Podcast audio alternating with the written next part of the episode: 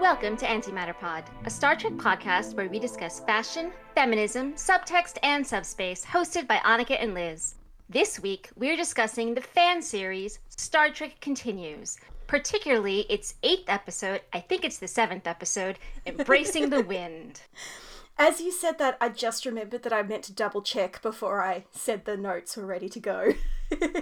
I I watched part of it again today, and I'm pretty sure it's seven. Okay, cool. Well, uh, we've established that we are not a podcast that's friendly to numbers. And I kind of want to apologize because you've apparently watched this twice now. And I also want to apologize to Star Trek Continues because, by all accounts, this is a lesser example of their work.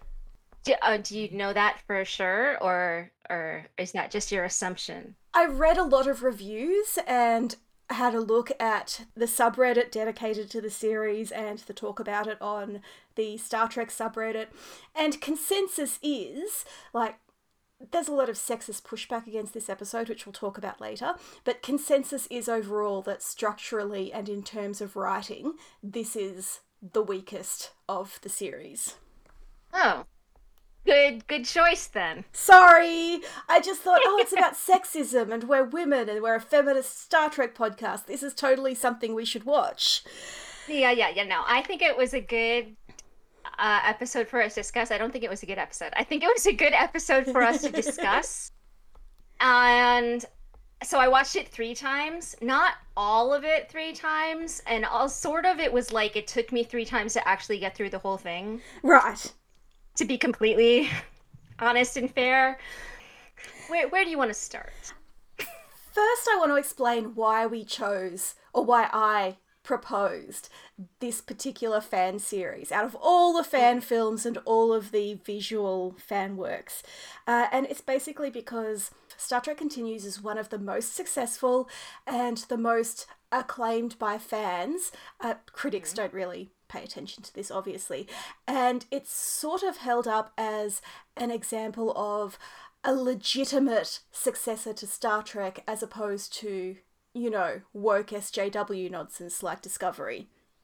And I found that really interesting, and I sort of wanted to see what it was like and if it was, in fact, as good as people say, and it did some really interesting things, but on the whole, I think I would much rather have my discovery. That's helpful because I had a lot of problems with this, but I think that like at least 75% of the problems I have with this are actually related to the original series. Yes. That that I I don't actually like the original series enough to like this series. I think that's my main issue. No, as I was sitting there watching it, I was thinking, do I have a problem with this because of flaws in the work itself, or is it just reproducing the flaws of the original series? And right, exactly. It's really interesting to me that fan films are dedicated to reproducing the work that they're inspired by. Whereas a lot of fan fiction, not all of it, but a considerable amount, is about looking at that that inspiration and going, yeah, but what if we fixed it? Mm-hmm. I mean, that's why it's called transformative works, right? Right, right. Which is not a word you can use at all for a fan film because it is literally in the same medium as the original work.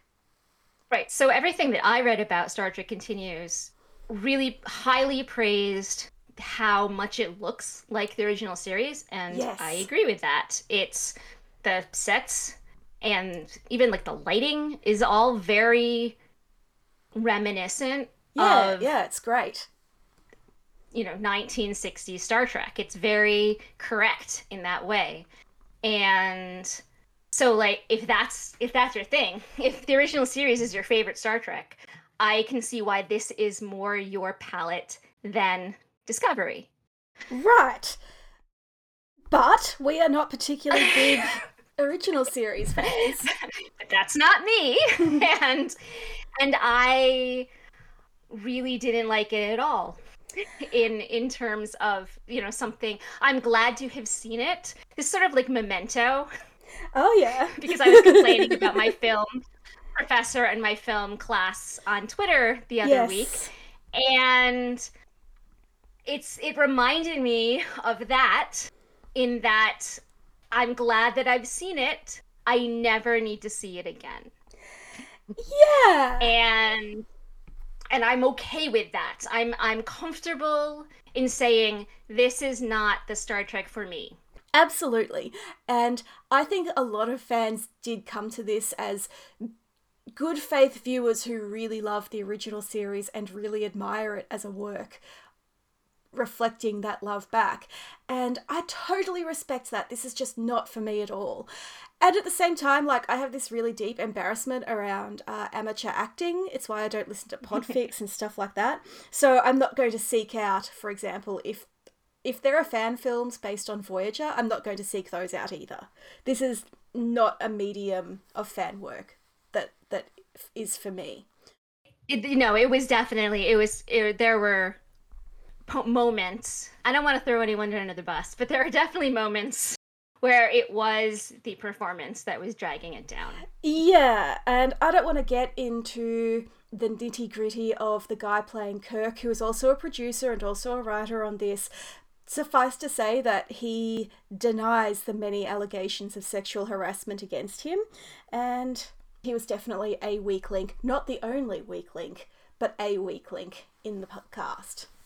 His voice is wrong for Kirk.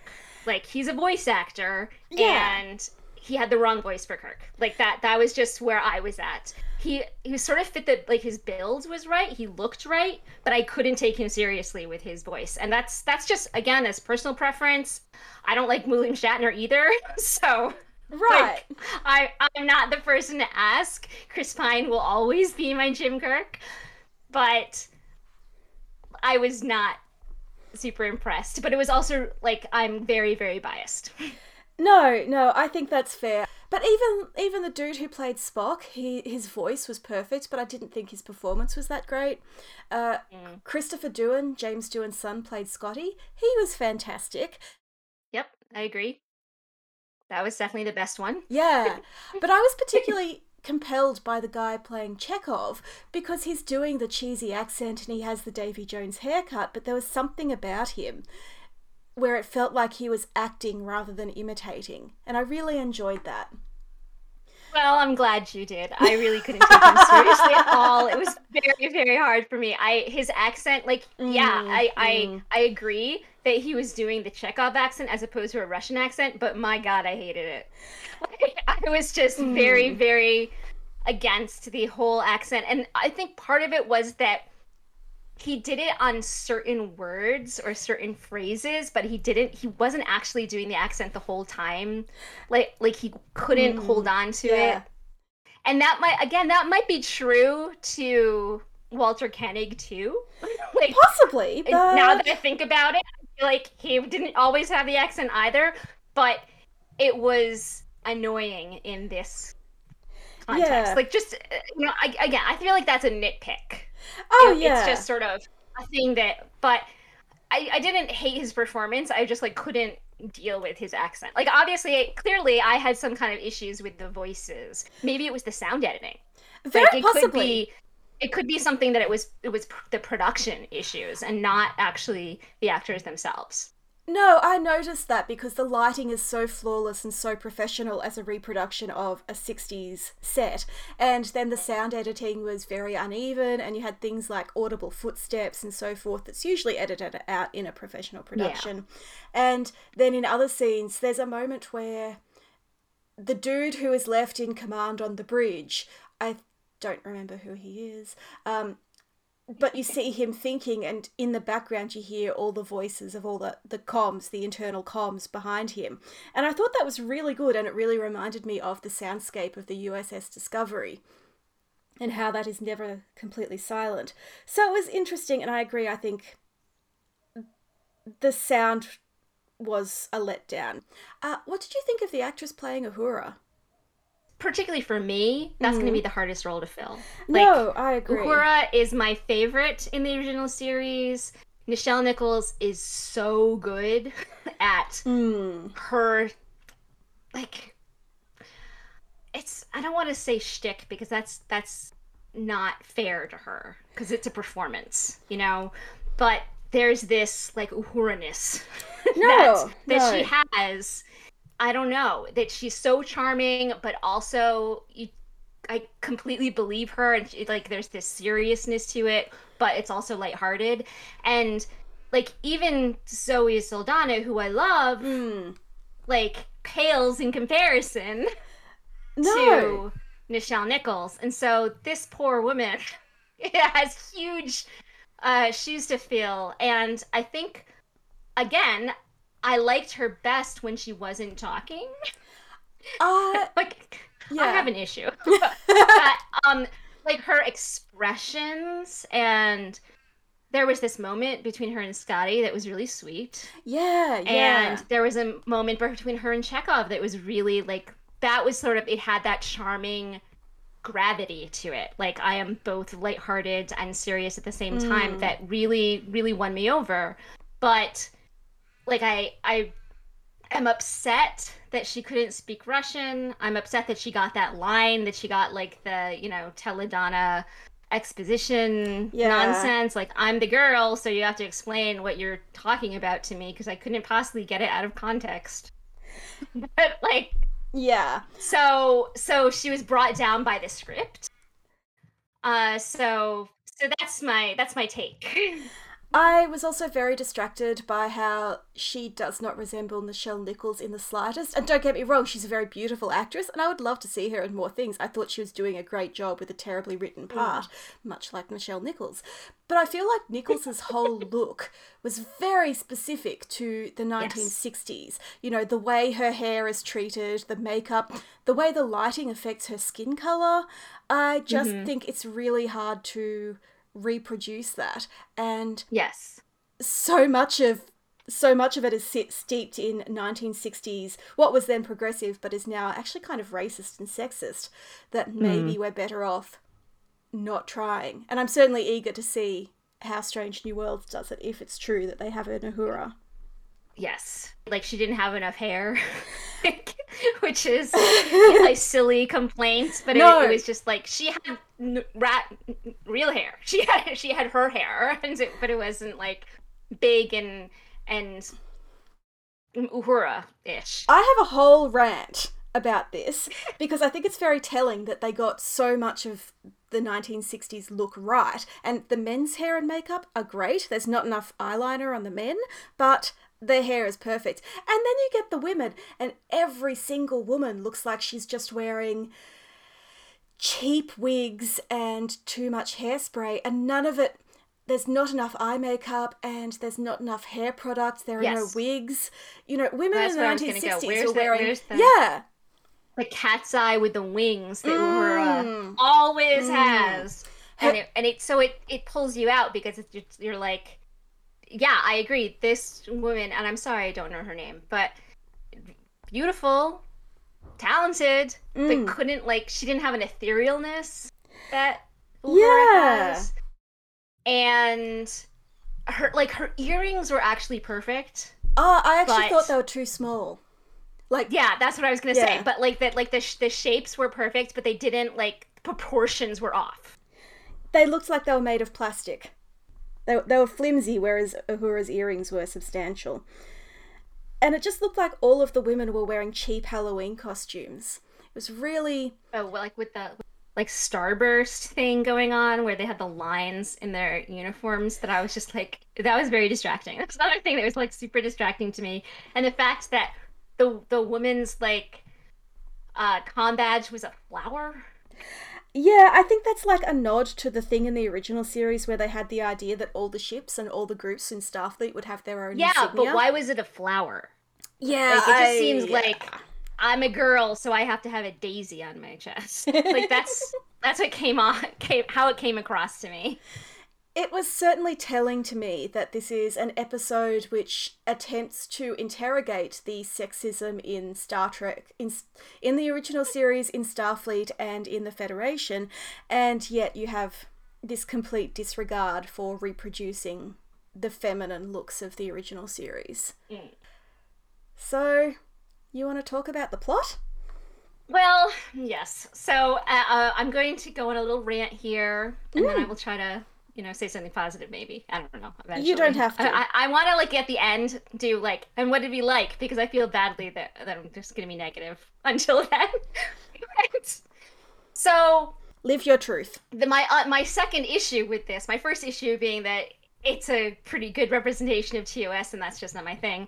My my second issue is that it is attempting to explain why Turnabout Intruder exists, mm. and I never needed that. I I never ever wanted or needed a reference. We no, we don't need to revisit Turnabout Intruder. We don't need to talk about Turnabout Intruder. We don't need to explain. That's like we definitely and never ever ever need to explain Turnabout Intruder. This is the same issue I have with the end of Discovery season 2. Mm we never needed to explain why they never talked about Michael or the or the jump drive or any of that stuff. Like we didn't need that ever. No. We don't need those explanations. Don't over explain to me. No, I completely agree and it just seems like such I'm not saying this in a derogative way, but such a fanboy thing to think this is a question that needs to be answered. Right, exactly. Now ask any woman, literally any woman. mm. if this is a thing that needs to be explained, and they will say no. Men apparently think that it's needed. Well, it's interesting because in our episode about zines and that particular panel in 1976, we discovered that there was a fic where Number One and a Romulan commander get together and complain about the sexism in Starfleet.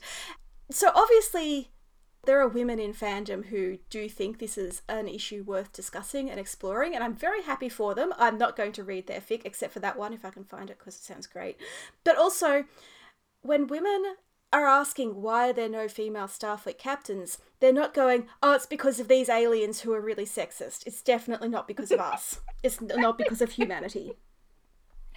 okay, I have a list. Are we, are we up to my list? Please. So, so I said in, I never need an explanation for past spec- past sexism in a modern story. Like I just mm-hmm. I don't mm-hmm. need that. They it reminds me they did this in in uh canon Star Trek 2 where they did the Orion episode on on Enterprise. And it was like you didn't it. need to do that. okay? That was unnecessary. So I'm not, you know, it's not just fans. No, but no. But the issue is that it, this is not fix it fic. This actually compounds the issue by bringing in this whole oh wait starfleet isn't sexist we just care about the tellarites more than women it's like what that is that is not the the gotcha that you think it is so the way it goes the uss hood has been lost with all hands but the ship is still intact so there are two contenders for captaincy. There's Spock, and then there is Commander Garrett, who is played by Clare Kramer, who I mostly know from Buffy. And she is a very competent actress who deserves much better than this. Uh, the the position initially goes to Spock, and then uh, Captain Commander Garrett lodges a complaint and demands an inquiry because she feels she has been unfairly passed over. This episode was released in 2016. How do you feel about the theory that it was inspired by Hillary Clinton and her presidential run? Ooh, okay. So, as someone who was really affected by Hillary Clinton's failure to be president, mm-hmm. like, I'm still not over that, okay? I know that we now have a different guy in the like we've moved on, but I have not moved on entirely. I don't even like Hillary Clinton. No! like Hillary Clinton is is kind of a war criminal. and yet I'm very upset. Yes. Like I grew up in the 90s, so I'm upset about the treatment she got when she was first lady and the fact that she was trying to get universal health care in 1990 something and we still don't have it. And yeah. it almost feels like it's it's a well we can't possibly get a win that hillary ever wanted.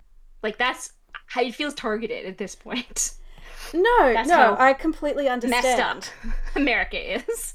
But I did not know that that was a fan theory, and I did not get that out of this.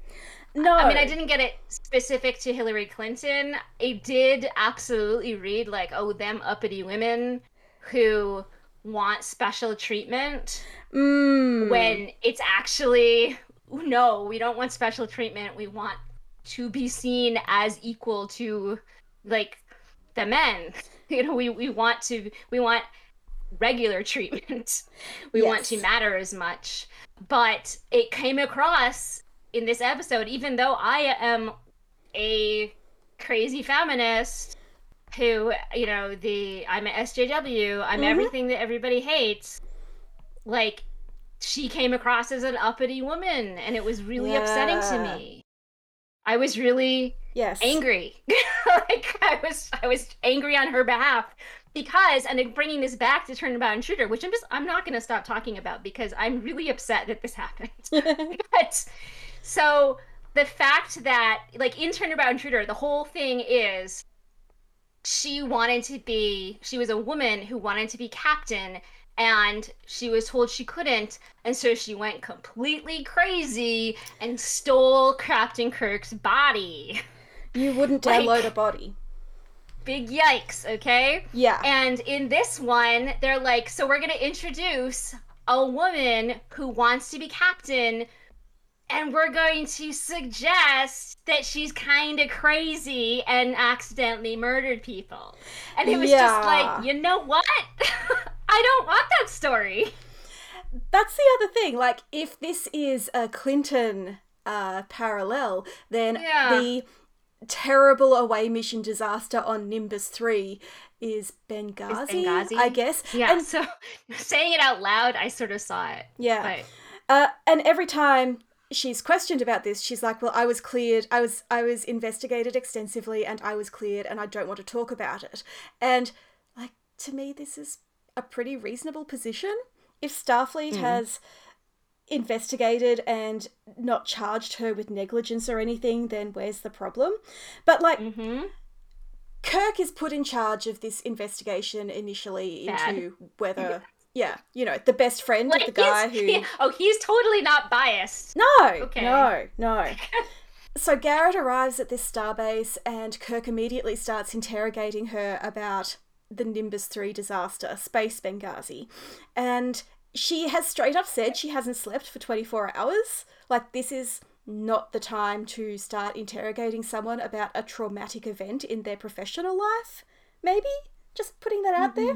So that's why I feel like she was set up to fail.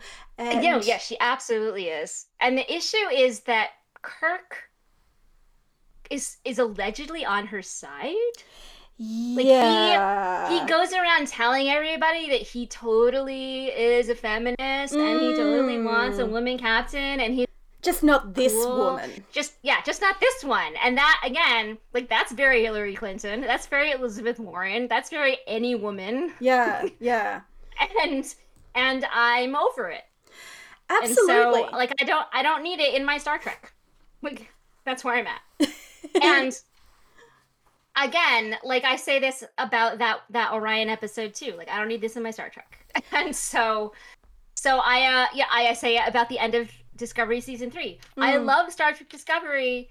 I mean Discovery season 2. I do not love Star Trek Discovery season 2 and I hate Star Trek Discovery season 2 last episode and the last like 15 minutes of that episode yeah. it it rubs me in every wrong way possible. And it's interesting you bring up the Orion episode of Enterprise, which I haven't seen yet, but apparently an Orion revolution is a big subplot in Star Trek Continues. And in the opening scene, the big original Mm. character of the show, the ship's counselor, Dr. McKenna, who I'll get to, uh, is saying, you know, there's a lot of anger and there's a lot of violence. And sort of, she doesn't say this, but the subtext is, and that's that means change is bad. Well, Eh. and that means change of bad is kind of the subtitle for the whole episode. Yeah, yeah. Also, I just want to ask why was Starfleet sending a landing party to Nimbus 3? It's in the middle of the Romulan neutral zone, guys. You're not allowed to hang out there. I, I mean, yeah, I had a lot of questions about the whole Nimbus 3 thing. I had a lot of questions. Like, it was. So she's she's Garrett. Yes. Did you even learn her first name? No, she doesn't get a first name. So so Commander Garrett, first name unknown, is a ancestor of Rachel Garrett, who becomes Mm. captain of the Enterprise C. Yes. Like I'm, I'm pretty. I don't, they don't say this, but they suggest it strongly. And as soon as they said her name, I was trying. I actually did math in my head. I was like, is she like she's Mother or grandmother? young to like she can't be so i was like i was like she can't be actual rachel garrett so she has to be like related to rachel garrett are they gonna are they going to like i was naive enough to believe that maybe the episode would end with her becoming captain of the hood silly me Silly, silly Annika. Ladies can't get a win. Uh, what happens to the hood is that it winds up being destroyed because of something that comes to light in the finale. Because I spoiled myself for the whole series. it is such a cop out I know, I know.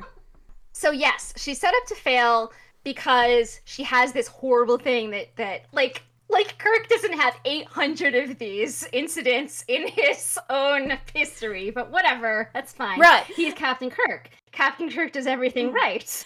And he's saying that his reservations about her are that she can't seem to admit that she was wrong. And I'm like, not admitting that your decision making was flawed is a big part of being a captain. Like, obviously, you have to have some flexibility and self awareness, but if you can't plow ahead and keep going with your. Like, basically, Garrett is a Janeway, and that's my type of captain. And but then she's also set up she's she's put up against Spock. Like Mm. Spock is is Star Trek perfect, right? Like Spock mm. is I, I wrote about the in my Amanda Fashion project that Spock is Jesus. Right! Okay? Like Spock is the most best person in all of Star Trek. And she has is supposed to prove that she's better than him. And I don't know if you've noticed, but Spock is not Donald Trump. No, exactly. This isn't like, yeah, he's not even Joe Biden. Like, okay. No! No! Eh, It's just. She's also contrasted against Commodore Grey, who is a woman in a position of command, and therefore I love her. And Grey is like, oh, well, I don't like to think that I would ever be passed over for Starfleet, for, for ship command because I'm a woman, but I do wonder sometimes. And then that's as far as it goes. She she had that line where she was like, you know, he was like, "Well, you're in command," and she's like, "Yeah." But I'm ca- I'm the commander of this space station. And I was like, so like Sisko? and I got so angry. Well, I think Because this is. They're sort of always it moving the goalposts because is it captaincy of a Starfleet ship? Is it captain captaincy of a Constitution class ship? It's It was making me crazy. It was making me crazy. So yeah, so it was just offensive in every way. And then, so like number four on my list is like, I I said this, but I just want to say number three on my list because it makes me laugh. yeah. Who's better, Spock or this random lady? I mean, this And random lady, obviously. Is, in, is number four is in all caps, and then the ship blows up, so it doesn't matter. yeah. And then number five, the last thing on my list is, and Kirk refuses to tell his boat. so they like yeah i would have been happier if they just didn't like have that scene. If they didn't have the scene where spock was like who would you have voted for captain? And, and kirk is like ha ha ha wouldn't you like to know? Like i just wanted to throw things at the television at that point. It felt like it was trying to throw back to the cage and uh, Pike refusing to say which of the woman he would have chose, which of the women he would have chosen. Isn't it a moment of kirk doing exactly what he was saying is wrong with Mhm. garrett It's yeah. refusing to have a, a position and and and argue it like it was just really annoying it was just it was just very so but and the thing is that it was sort of a wink wink yeah i mean maybe it was the cage that's not great you shouldn't throw back to the cage either that's just as bad as turnabout intruder that's what's wrong with the orion episode of enterprise uh, And you think about the cage, and that's the episode where Pike is going, Oh, I'm not comfortable having women on the bridge. Not you, number one. You're completely sexless. You don't count. You're practically a man. And you'll notice that Discovery has just completely erased that side of Pike. That was terrible, and therefore that didn't happen. But, but they don't like discuss it. They don't have a Yeah, yeah. a Pike, you know, says, "Oh well, I've learned," and Yeah, then there's a yeah. rainbow. You know, like, Yeah. that didn't happen because it's unnecessary. It's just that was 1966 and now we are in 2021 and Captain Pike shouldn't be like that and so we're just not hmm. going to write him that way.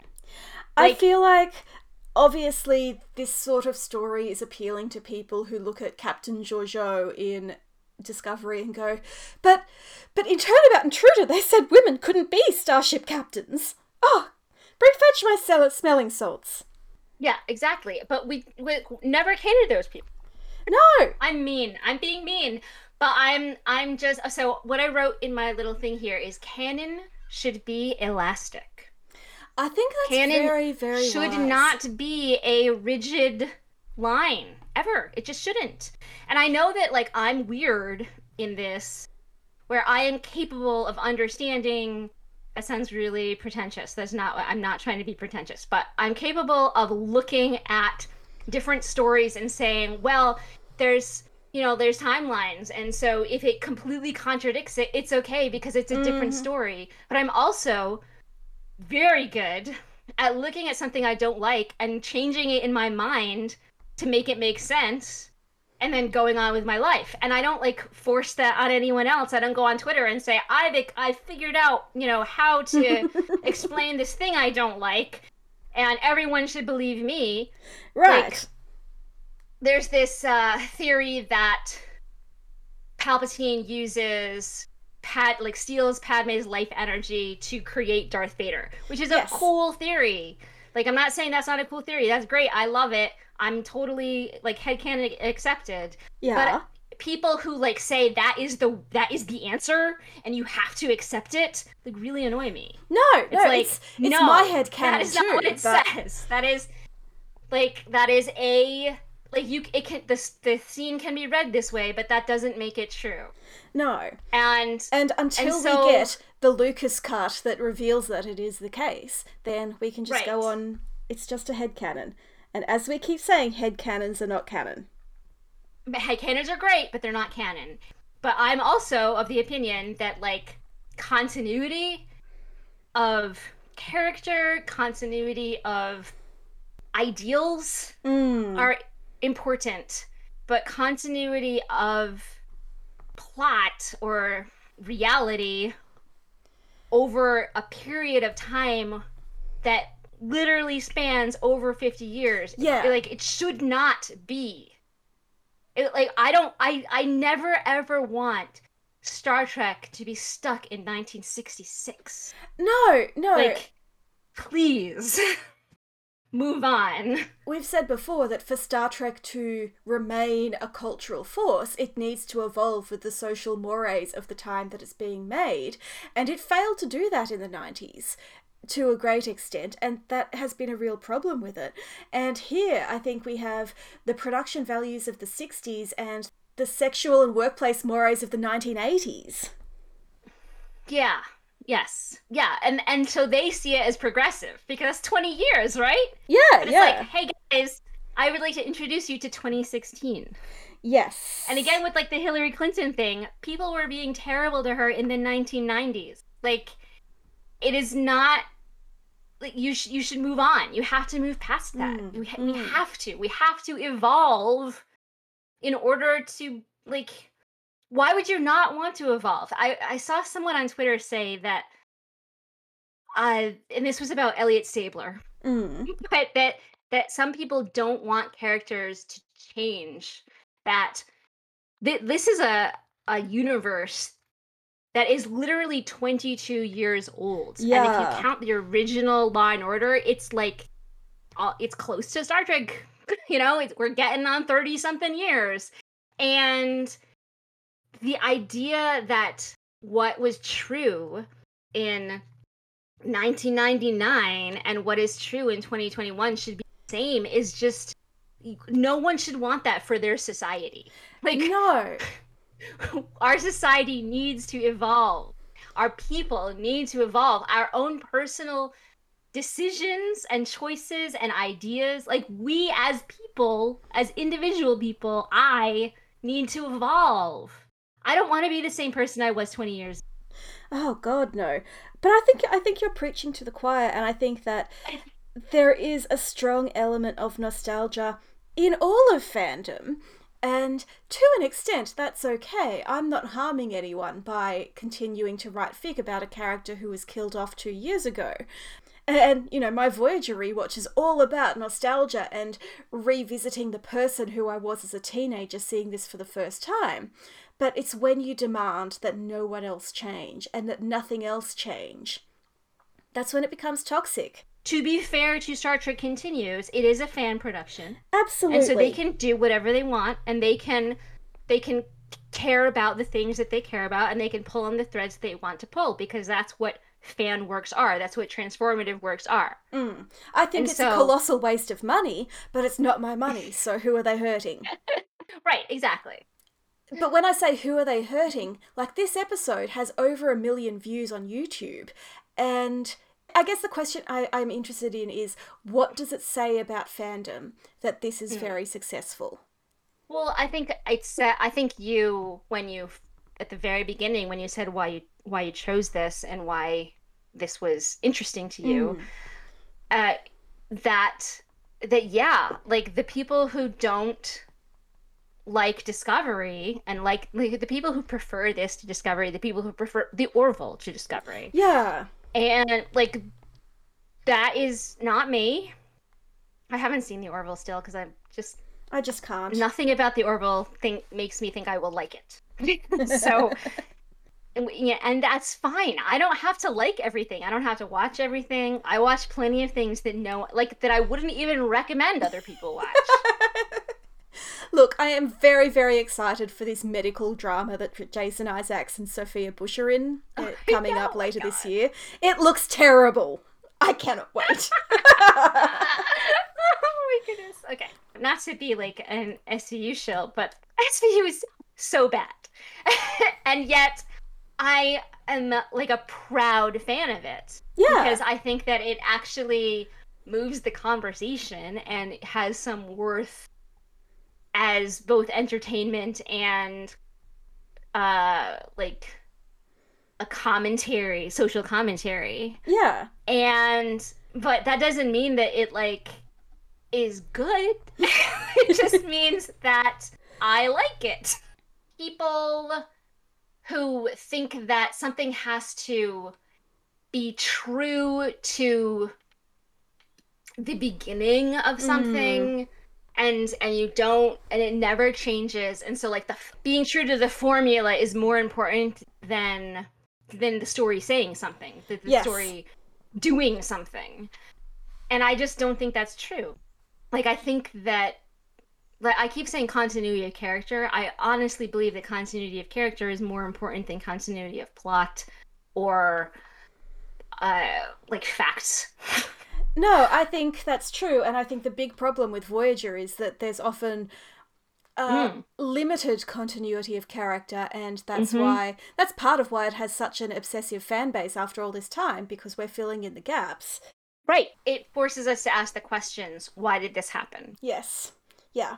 So, would you be surprised to learn that this deeply sexist episode was criticised for being too woke and pushing an agenda and shoving feminism down our throats? Okay. I how do those people live in 2021? Like I just I, I how do you how can you reconcile that belief with anything that is happening? I attended a really interesting Zoom lecture this week about, uh, it's called You Killed My Childhood, and it's about toxic fanboys, which the lecturer used as a non gender specific pejorative term. And it was really very 101, but the interesting thing they did was uh, aggregate the language used by this particular type of person.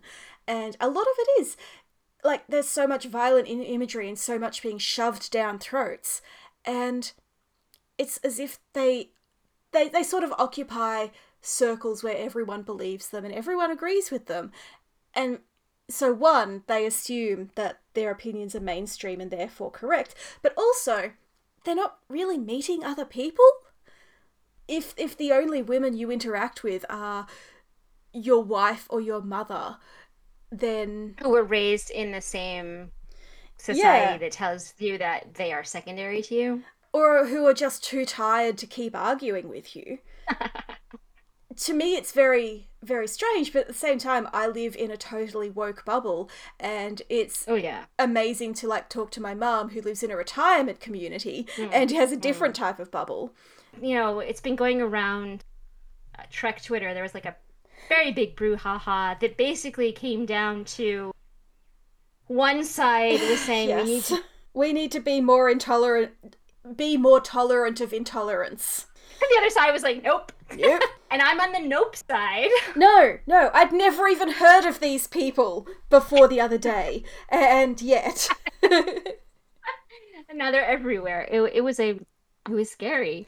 what was horrifying to me was how many of the people uh, supporting Tolerant of Intolerance guy had IDIC and BLM and rainbow flags in their profiles. And it's like, guys, guys, do you not see the disconnect between the values you say you uphold and this?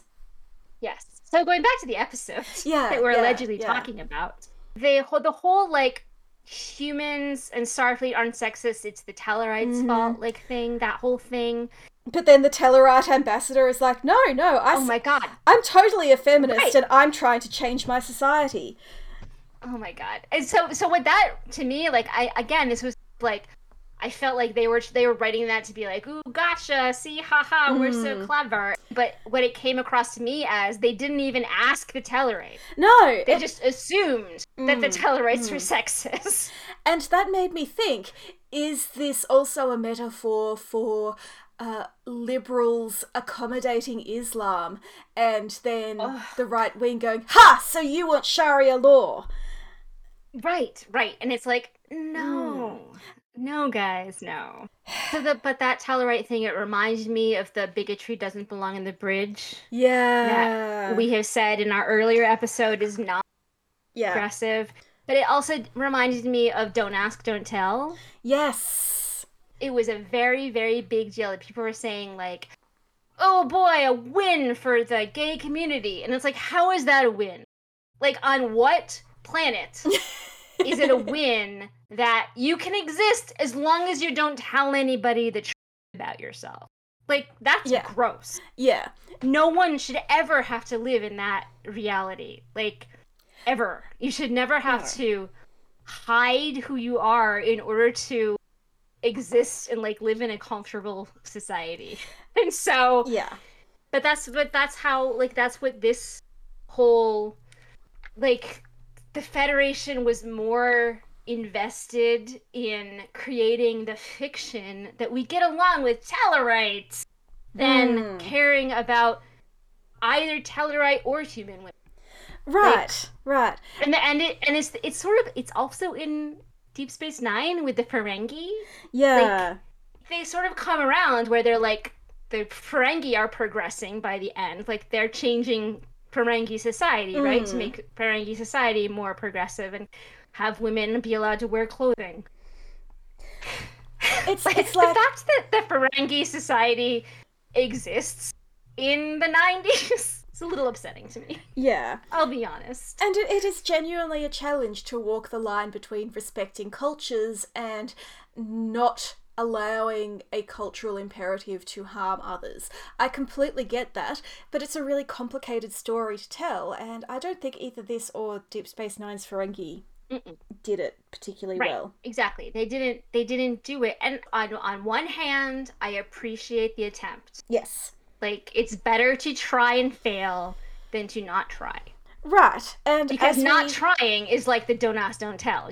Like that Mm. that's just like it the it's like we're gonna live in this land of rainbow cherries Mm. and but we're not, you know, and but we're not going to address any of the actual issues. And like hmm. that's what Black Lives Matter is about too. You know, like Black Lives Matter is is saying you can't live in the world of rainbows and cherries. You like until you acknowledge all of the horrors that you did before then. Like, right, right. You can't say I don't see color because that means that you don't see all of the really terrible things that happened to Yes. people who look like me. Yeah, if you're in Australia, you can't celebrate Australia Day if you can't even acknowledge that that's the day uh, that marked the beginning of a genocide. Well, we got very political. I mean, Uh, I don't think it's entirely our fault. No, but no. Before we wrap up, though, I would like to talk about uh, Michele Specht's character, Dr. McKenna, the big Yes. original character for this this show, and the conceit is that she's a ship's counselor, and she fought to get her a posting on the Enterprise because she felt like these starships really needed a counselor, and I salute her. And we barely see I- in this show in this episode, but I really, really enjoyed her performance. I love her. Like, so she, I I have met Michele Specht, Mm-hmm. and she's an amazing person. Uh, she actually gave me makeup tips. Aww. So sh- shout out to her Starfleet makeup tips. It's funny because when I was doing my research for uh, counseling in Star Trek, Mm. when I was, uh, and, and honestly, I'm still doing that research. like, I haven't stopped.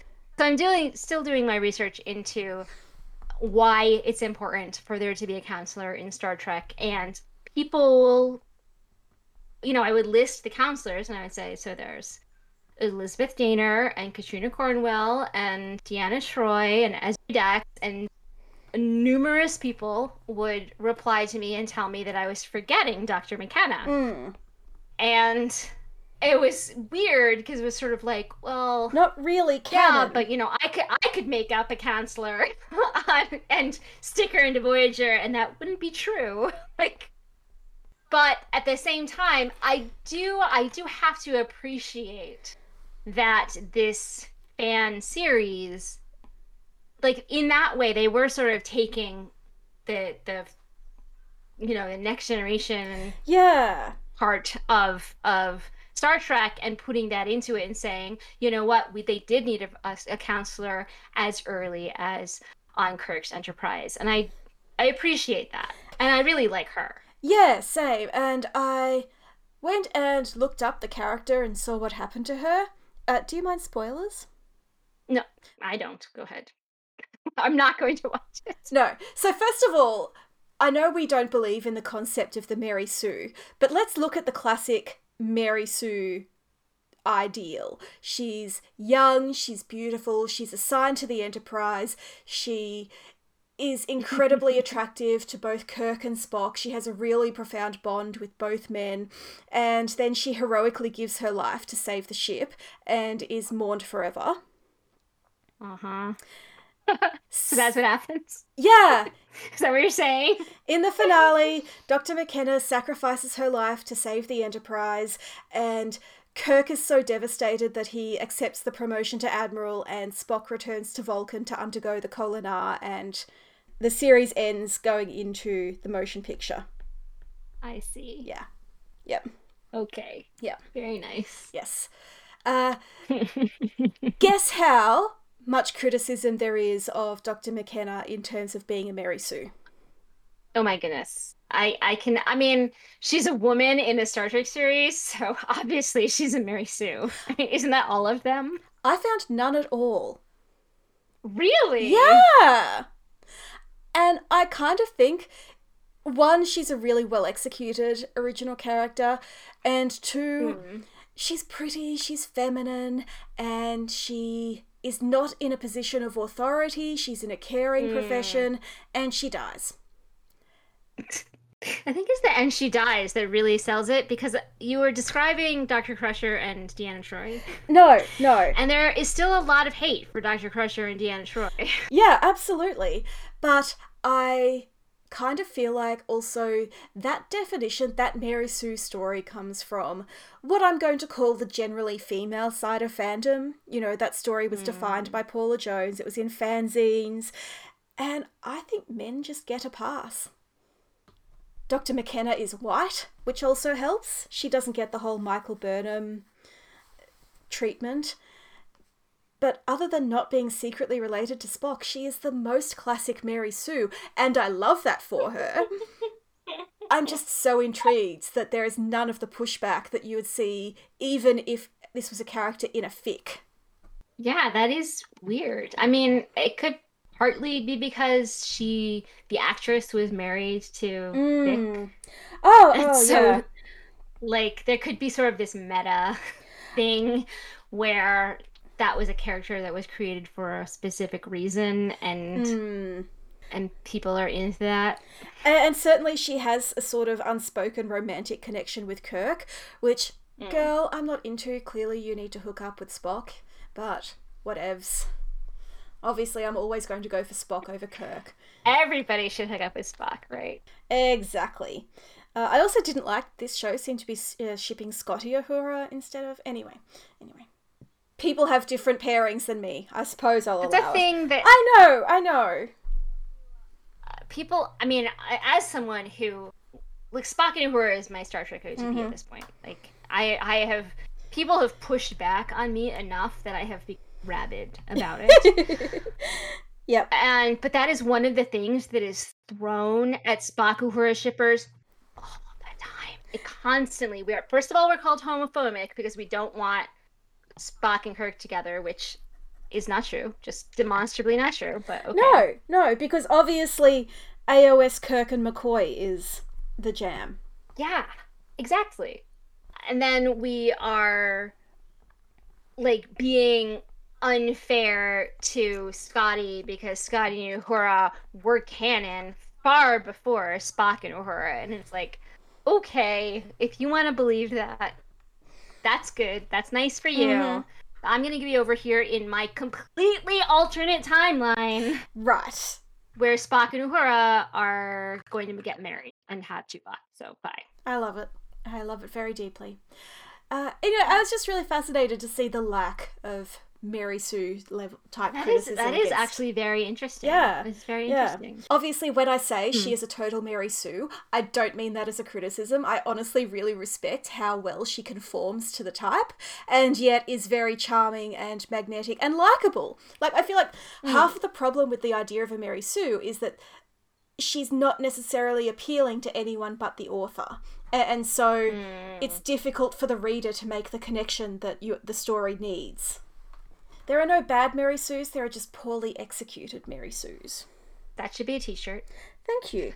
Because that is that is entirely my opinion on the whole matter. Having finally finished my what about man person design, I will move on to the next. finally, we can monetize Someday this we'll podcast. and yeah, I think that's everything I have to say about this story. Yeah, I mean, I appreciate it on a sort of a, a meta level as a fan. I appreciate that clearly the people, everybody involved in this cares a lot. Yes. And really loves Star Trek. Uh, you know, the original, really loves the original series and wanted to tell a story. Mm-hmm. And I think that they should get to. It is not what I want out of fan works.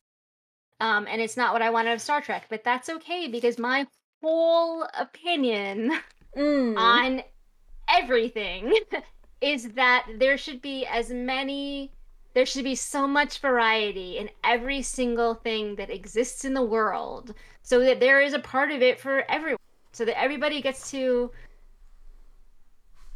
participate in it there should be a star trek for everyone even the people i completely disagree with no i agree and i think it's really this is worth talking about because it's so popular and because it's so significant, but I don't really feel compelled to go and analyze every single fan film for mm. a- hmm. anything, really. Uh, it, it's yeah. I'm glad I watched it because I feel like I've expanded my knowledge and understanding of fandom, but if nothing else, I think more fan films should only hire professional actors. I mean, but that then I don't know. That that makes them prohibitively expensive. I know. Uh, yeah. I'm just saying. I mean, if we just if we got rid of money Yes, yes, and we got rid of copyright yes. and we got rid of everything that is in the way of creativity, then imagine the amount of Star Trek we could have. Imagine it. It'd be beautiful. Every single Star Trek story you ever want told would exist. And We just have to get to that Star Trek reality Mm. where there's no money and people can do whatever they want.